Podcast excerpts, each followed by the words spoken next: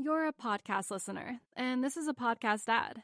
Reach great listeners like yourself with podcast advertising from Libsyn Ads. Choose from hundreds of top podcasts offering host endorsements, or run a reproduced ad like this one across thousands of shows to reach your target audience with Libsyn Ads. Go to libsynads.com now. That's L I B S Y N ads.com. Hey everybody, it is Toronto Unicorn here, uh, chilling with my friend Steve, and uh, he is going to. We're gonna have some banter and see what makes the cut for YouTube. All right, Steve, you let me know what you want to talk about. Hmm. Let's start with the bubble tea first. Where did you get your first one?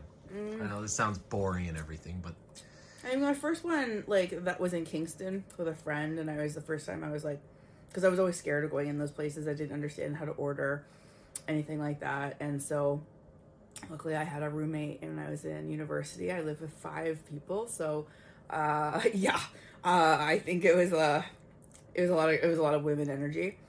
Um, and so she was my one of my housemates, and she took me for bubble tea. And I remember being like, "Well, what kind of flavors would I order?" There's like everything from strawberry to like fucking tree nut. Like I don't know, whatever. I'm just making things up, but like there's such a spectrum, and so I was just very confused about where to even start. And I think that's that's actually a good metaphor for a lot of things. Is you look at something from the outside looking at me like, "I looks nice. I'd like to try it. I don't know where to start. I don't want to make the wrong decision. I don't want to make the wrong first step."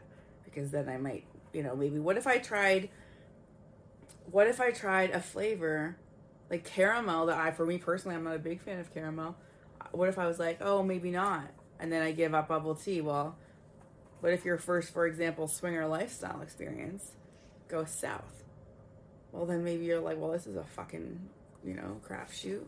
So, it's very important. I had a very positive first experience and I still to this day tell that girl who's the wife of the, the first couple I ever had a threesome with how how lucky I was as as well as my viewers are frankly that you know she molded me into thinking it what was possible.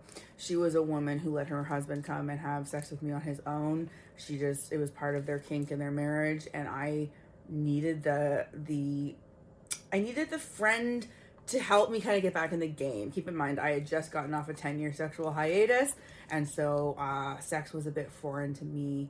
Um, and I needed to get more comfortable with it again. And so when she would send her husband to me, she's like, "Yeah, she's like, if you if you want anal, tell him to put it in your ass." I'm like, "All right, thank you." Like she was so fucking great, and so it really to this day makes me that girl when I'm sharing someone to go out of my way to almost like cater their fucking sex with like a charcuterie board because I'm like, well, whatever I could do to help. Like it's just it's it's a different thing when you are so freely sharing versus when you share with like reservations. I think but it kind of goes all to circle back is because my very first experience was a good one.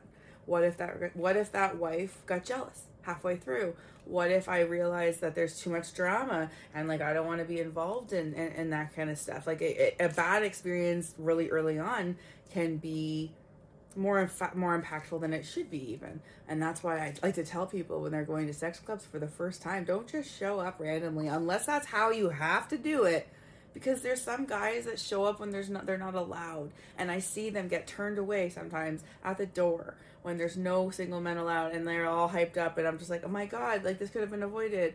So i want people to have good experiences you know? I want the people to thrive when they're like ready to go. So um, and also feel well equipped which is why i do the playlist that i do on my channel. Literally an advice playlist called advice for singles who don't want who want to go to oasis but don't want to go alone. It's a very long-winded but whatever people resonate with what it feels like to want to be a part of this lifestyle and not know how to get in. So just like all you know my friend helped me order my bubble tea i hope my channel helps people figure out the pathway into the lifestyle for themselves. And and it has i've seen it. I've met them.